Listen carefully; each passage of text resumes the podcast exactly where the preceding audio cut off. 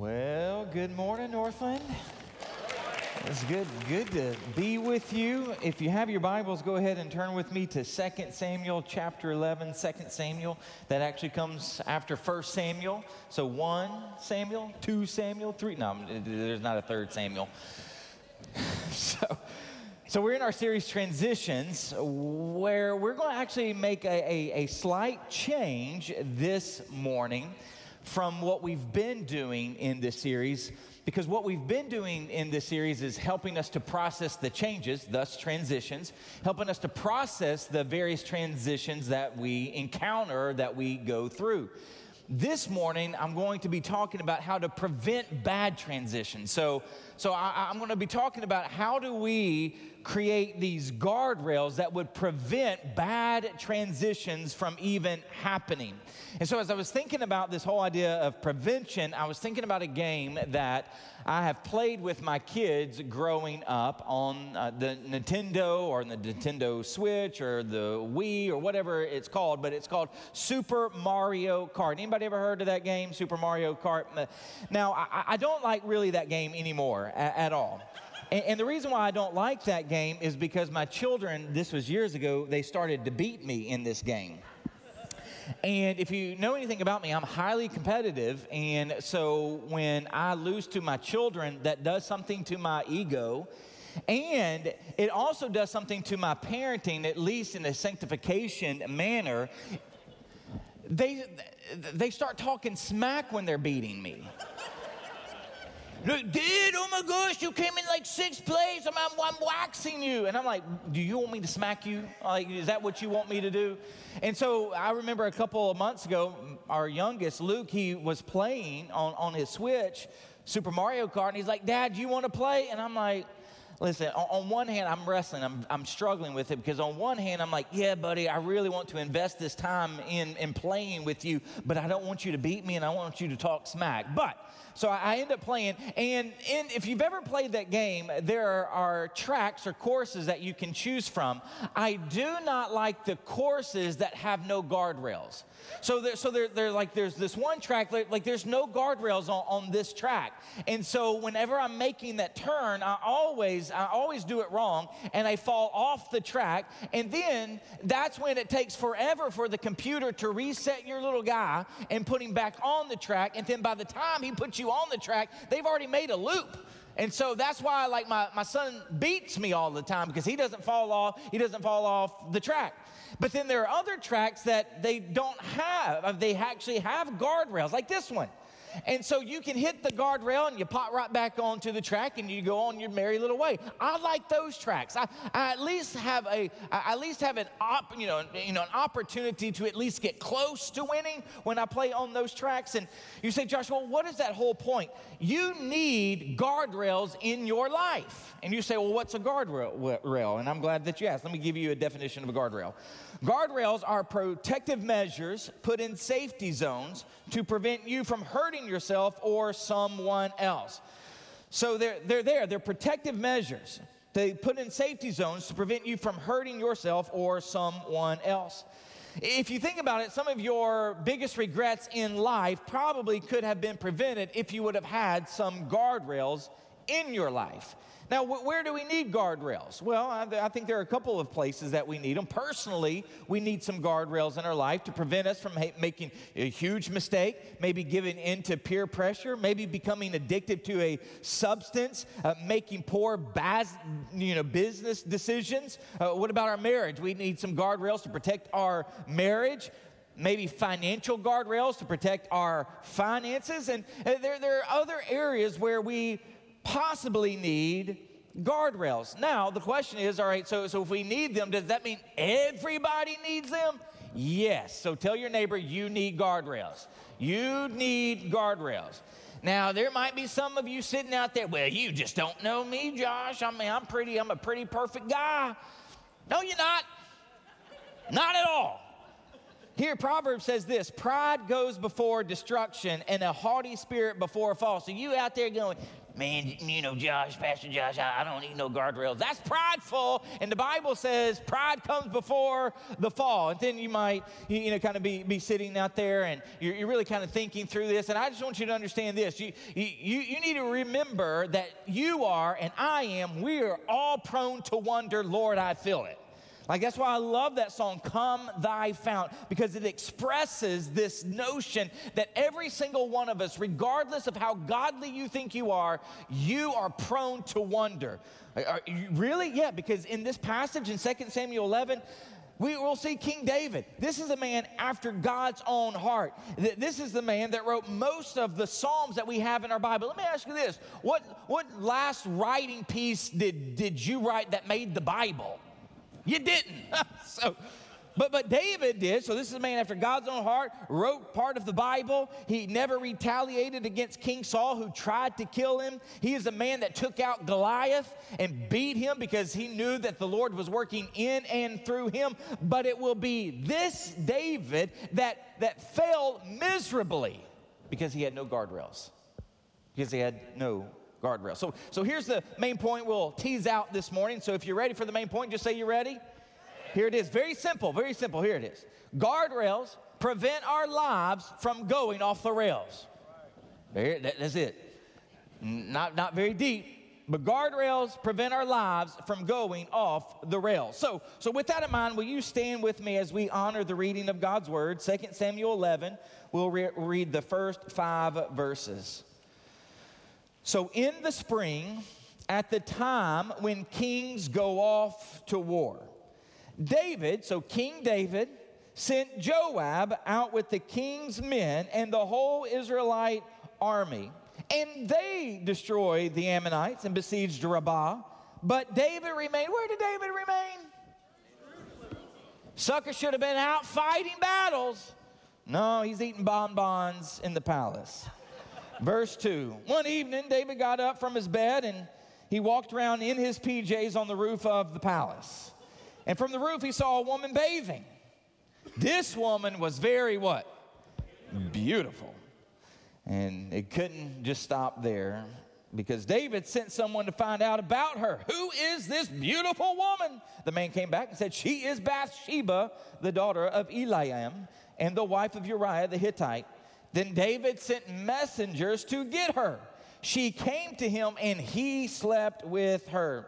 Now she was purifying herself from her monthly uncleanness. Then she went back home. The woman conceived and sent word to David saying, What'd she say? It's a bad transition. Let's pray. Father, I pray that you would be glorified here this, this morning. Spirit, I pray that you would work in our hearts through the preaching of your word, that would go to work bringing conviction and clarity even in our life where we need guardrails to prevent bad transitions from even occurring. And we pray this all in the name of our King, King Jesus. Amen. You may be seated. So, preventing bad transitions. How could David had done it differently? Well, he could have had six guardrails in his life based upon this passage, and we'll just walk through them one by one. Guardrail number one stay in your lane. Stay in your lane. In other words, be where you are supposed to be, doing what you are supposed to be doing. See, we read in the spring at the time when kings go off to war, David didn't. He sent Joab out with the king's men and the whole Israelite army, and he stayed back in Jerusalem. He should have been on the battlefield, but yet he is in the palace. He was not where he was supposed to be. Here's the thing if you're not going to engage in the battles the Lord has called you to, you're likely to lose the war in your soul. See, see, David's not where the Lord would have him, where he's supposed to be. He's back at home. He was out of position. Here's a principle worth noting ready position prevents bad transitions. A ready position prevents bad transitions. Any, any sports people out here? Where, where are my sports people at? All right, I, I love sports. Now, I'm sure you some musical people out here. I'll get to you in a second, but I want to talk about sports here for just a second. Growing up, I played baseball, I played basketball, played golf, and I remember growing up learning these sports, and particularly like baseball. I, I was a shortstop and I played second base as well. And one of the things that they teach you about ready position is that you, you, you bend your knees, you get your butt down and your butt out, and you're ready, and you, you put your glove out. And one of the things that they tell you is that when the pitcher is winding up in the infield, you're slowly, as, as he's winding up, you're slowly inching your way towards home plate in ready position. That, that's it. So that when the ball comes to you, you're ready. You're ready to scoop it up, and now you're ready to throw it to first base. I know some of you are really impressed that I look that good doing that. yeah. now, what's so funny is that as I now have grown older and I have kids and we go to the ball field, I, I always love watching these like five year olds, six year olds, seven year olds, and now these 10 year olds, particularly my Luke, my 10 year old, when he's playing first base, we're like, and Joni's usually the one yelling at him, Luke, get ready. And, and Luke's like this. He, he's, not, he's, not in he's not in ready position. But butt down, butt out, hand out, you're ready. He's not in ready position. Now, in the outfield, I played center field in high school. And one of the things that they tell you about ready position is not, not only are you ready, but when the ball is hit and it is hit in the air, what's the first move an outfielder should make? Anybody know? Back, yes, you go back. Why? Because if you go if you go forward, your momentum is taking you there and it might go over your head. So ready position is extremely important if you're going to maximize the potential of a good play. Now, my musical people. Now, I don't, I, I, don't know much about music. I have a little bit of knowledge because my mom forced me. Let me have a little counseling session right here. My mom forced me to to practice piano or to play the piano from the time I was six until the time I was 15. And so I don't know very much about piano. I don't know much about musical instruments. But here's what I think I know is that if you want to play a musical instrument, especially a flute or maybe a violin, you need to have it in the right position. Like, I've never tried to play a flute before, but I bet you if you don't have it in the right position, you don't maximize the music that would come out of that flute. Why? Because ready position means everything in execution. Listen, when it comes to our life, if we are not in the proper position, if we're not in ready position, if we're not staying in our lane, then we maximize our potential of failing. Just like David.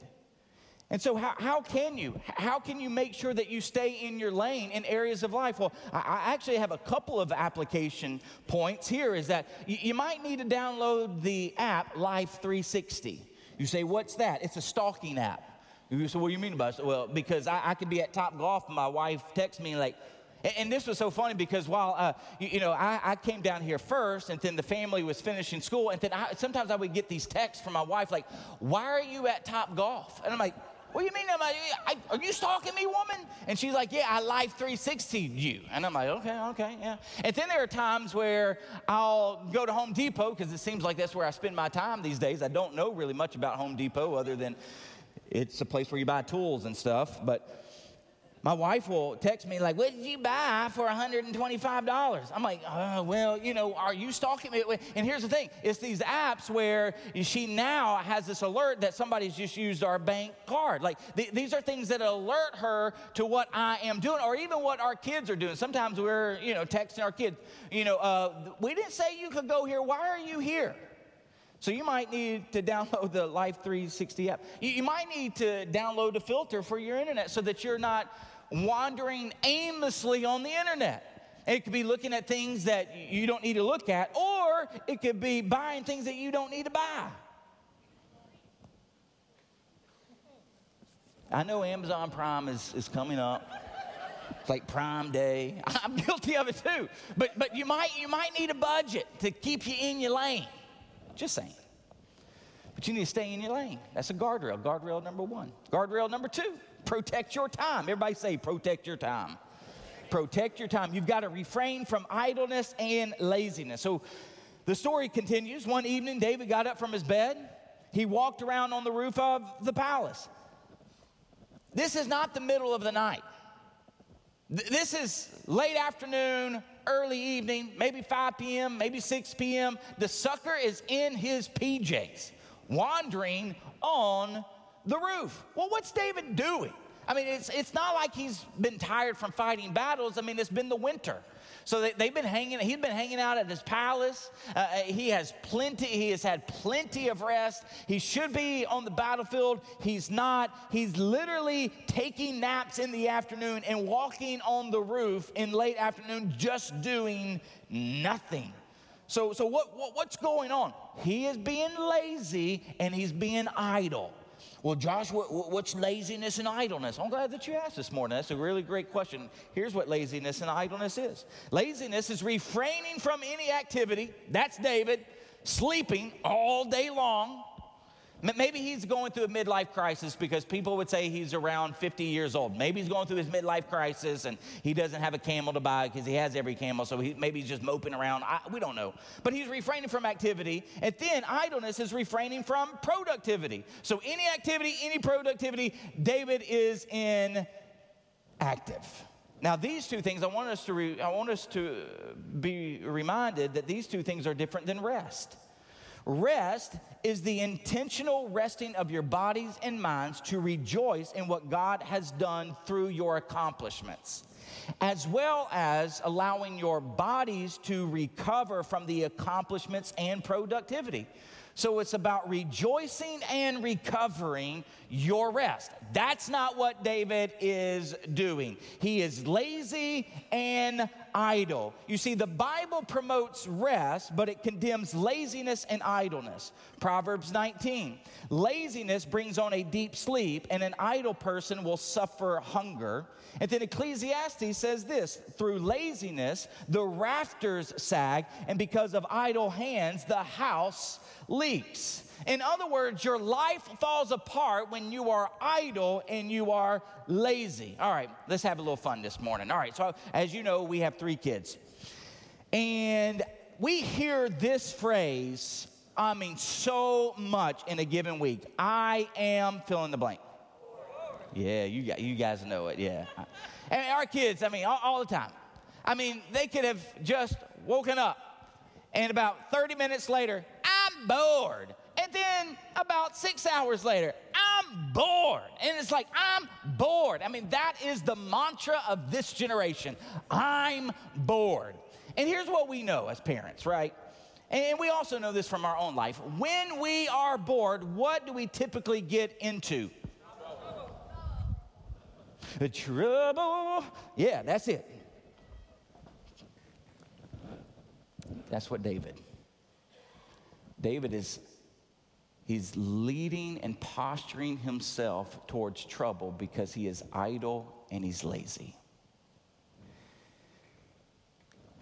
According to one article, easily bored people are at a higher risk for depression, anxiety, drug addiction, alcoholism, compulsive gambling, eating disorders, hostility, anger, poor social skills, bad grades, and low work performance.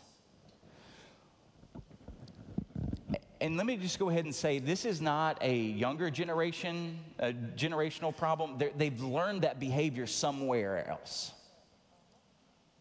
Or they've been enabled by an older generation to engage in idleness and laziness. See, idle lives leads to fantasizing minds. Laziness leads to fruitlessness, and boredom leads to irresponsible amusement. And see, and that's that, that's David. He, he's not protecting his time. Well, here's a rule of thumb. If we want to protect our time and we want to refrain from idleness and laziness and boredom, Josh, there, are, are, there any things that we can do? Is, is there kind of a rule of thumb? Absolutely. Here, here they are. This is straight from me right now. Accomplish abundantly. Accomplish abundantly. When when you go to work, what are you trying to accomplish? When you come home, when you spend time with your family, what are you trying to accomplish? With your health, what are you trying to accomplish in your health? In your community, in the church, what are we trying to accomplish? And one of the things that we can do is we can begin to think about what are we, through the power of the Spirit living in us, what are we trying to accomplish in all of these spheres that we are occupying? And therefore, we, we go into these spheres wanting to accomplish much. Then the second thing is this sleep sufficiently. So accomplish abundantly. Second of all, sleep sufficiently. This is a running theme in my life. Sleep. I, I, I, like I, I am very intentional about my sleep. And I've done a lot of research on sleep. And and most people, most people need seven to eight hours of sleep at night. Because here's the thing if you are mentally and physically tired, then what you're, you're going to find yourself vulnerable to temptation. So you need to accomplish abundantly, you need to sleep sufficiently, you need to rest regularly. That's Sabbath. You need to have one day where you are resting physically, emotionally, and mentally, and that you are tuning your heart to King Jesus. You need to rest regularly, and then fourth, you need to leisure little. Well, what's leisure little, Josh? What does that mean? It means stop binge watching every single weekend on Netflix or Hulu or Disney Plus. It means stop sitting there at night just leisuring all the time, just scrolling through Amazon Prime. I mean, seriously, stop scrolling. Stop getting up in the middle of the night because you can't sleep and just wandering aimlessly where you don't need to be. Leisure little because if you leisure much, it will lead you down to the road of destruction and trouble. Anybody okay? All right, good. All right. All right, so we got two guardrails down. We got, we got more to go. Here's guardrail number three take your thoughts captive. Take your thoughts captive.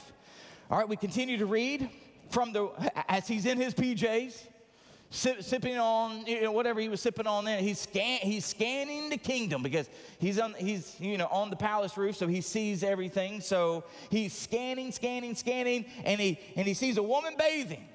And this woman is Whoa, very beautiful. Oh, man.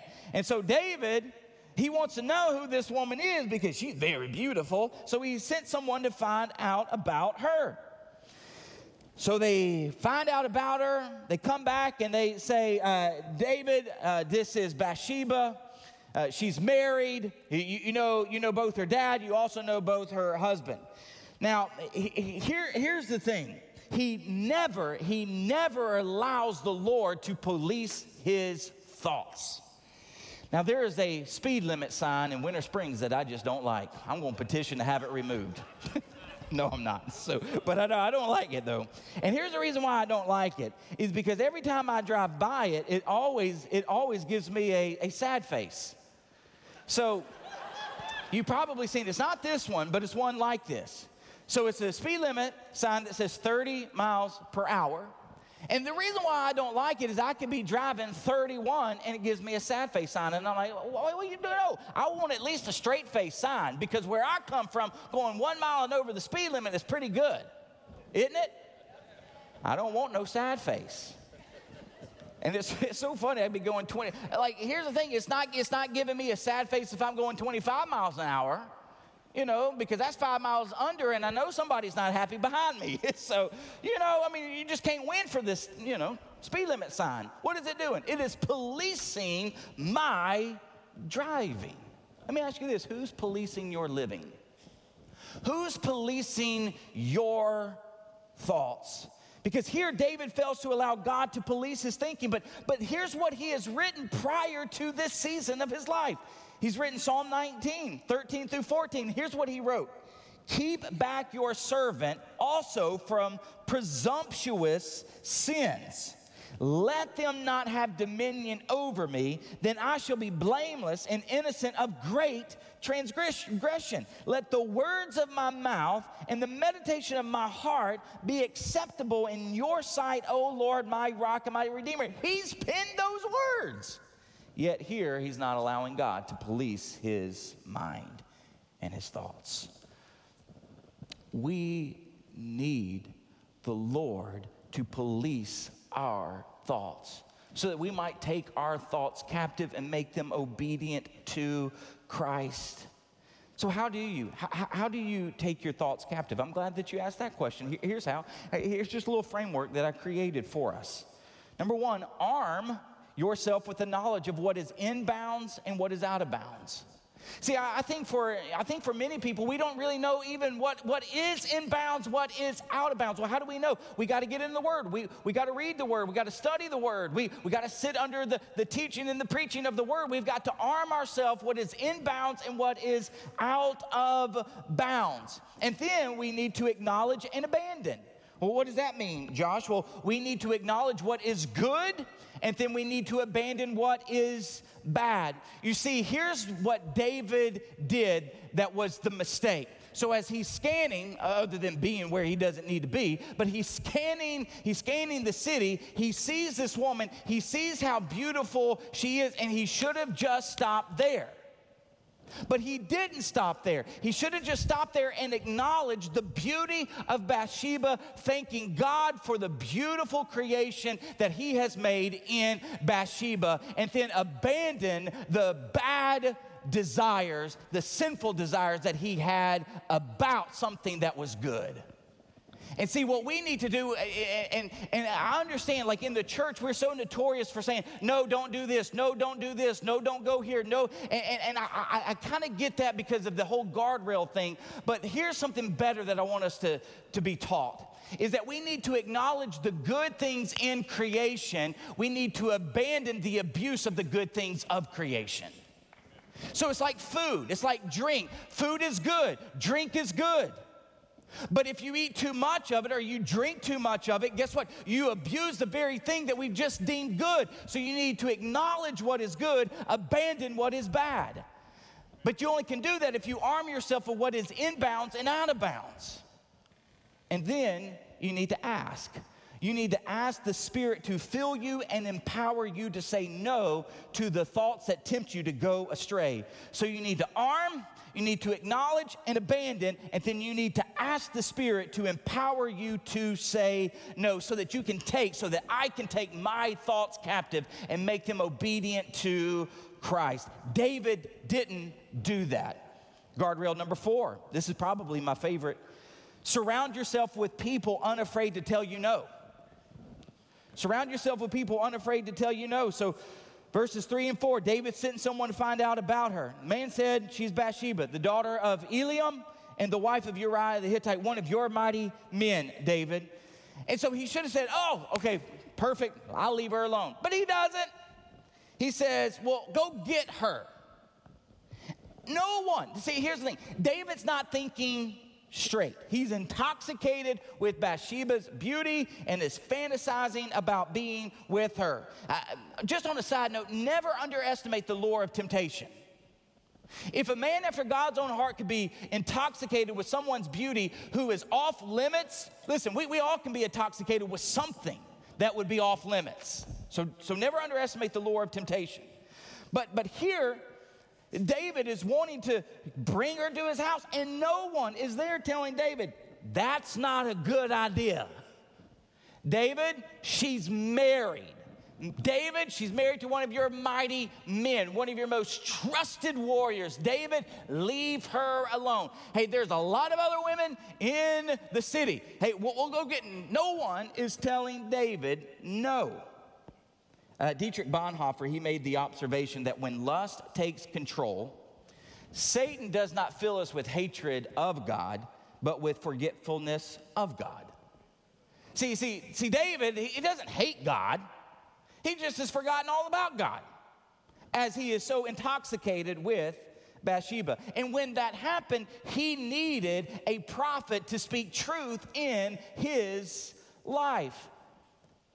You need a prophet I need a prophet to speak truth in our life, to remind us that this is what God has said and this is who God is, and God is near. We need a prophet to bring us back to reality when we are wanting, wanting to deviate from the path God has set before us. Uh, for, for me, I, I have a prophet, and uh, you, you know her name?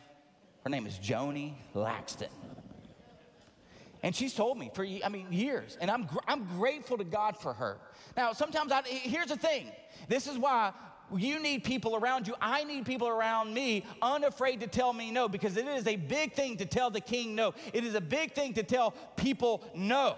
But I need it. And Joni does that. She'll tell me, hey, uh, you, you, haven't been at home, uh, uh, you, you, know, the, as much as you need to be. Hey, we need you. So you, whatever you need to do to, you know, rearrange your schedule, you, you need to be home.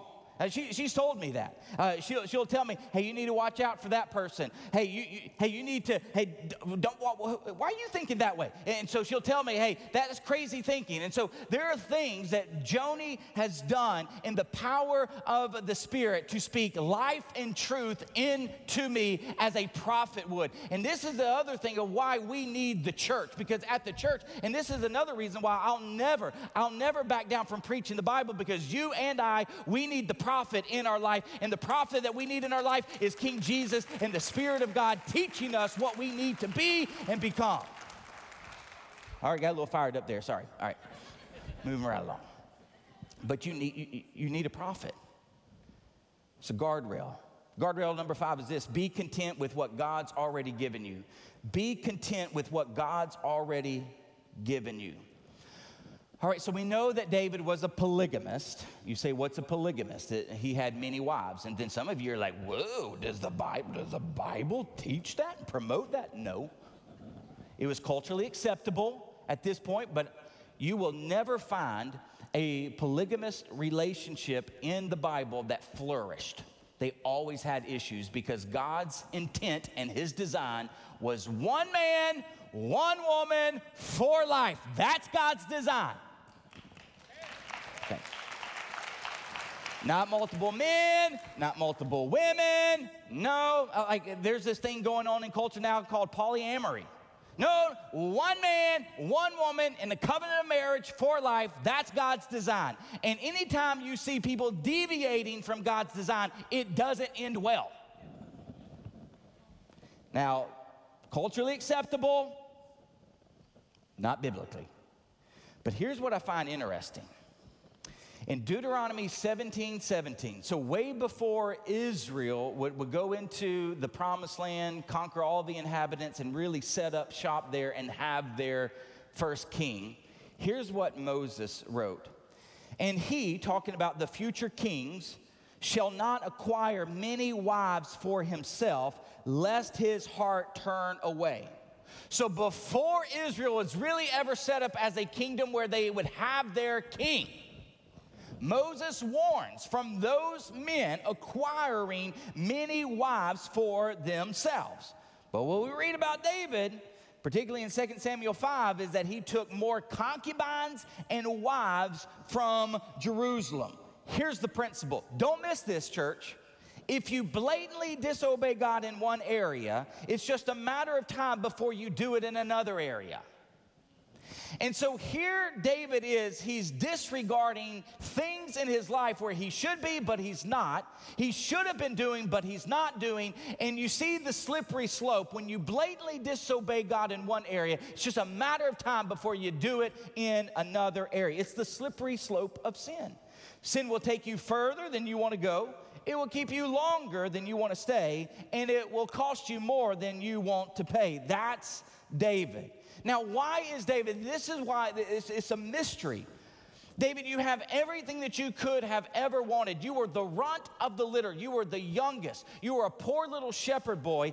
God found you in that lot in life, and He has taken you to the palace. He's put you there. You are now the wealthiest and you're the most powerful man on planet Earth at that time. You have all of these concubines. You have all of these wives. You could have every little toy that you could have ever wanted, but something in you is still discontented. Why? Why?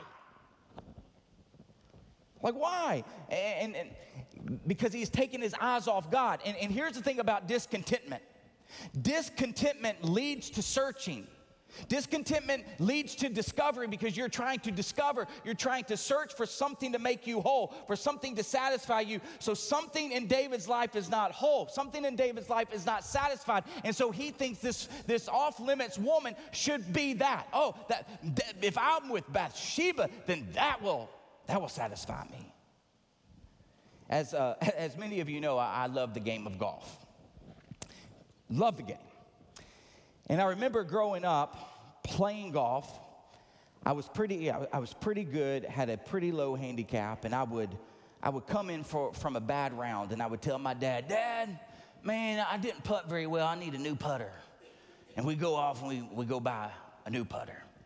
And then, you know, some weeks go by and I have another bad round. And I come home and I'm like, Dad, man, I need some new irons. My irons, I mean, they're just not, they're just not working. And he's like, all right, so what kind of what kind of irons you want? I'm like, I don't know. Let's just go and find some irons. And so we would go, we find some irons, and I have new irons. That's just the kind of relationship I had with my dad. Lo- love my dad. Uh, he probably enabled me a little bit too much in that regard because fast forward to when I got married and I started playing golf a lot. I come home and I tell tell uh, Joni, I'm like, babe, I didn't putt very good. I need a new putter. She ain't. She said, you don't need no new putter that, that prophet in her. You don't need a new putter. I'm like, yeah, I did. I, I had like 32 putts. I need a new putter. You don't need a putter. And I'm like, oh, okay.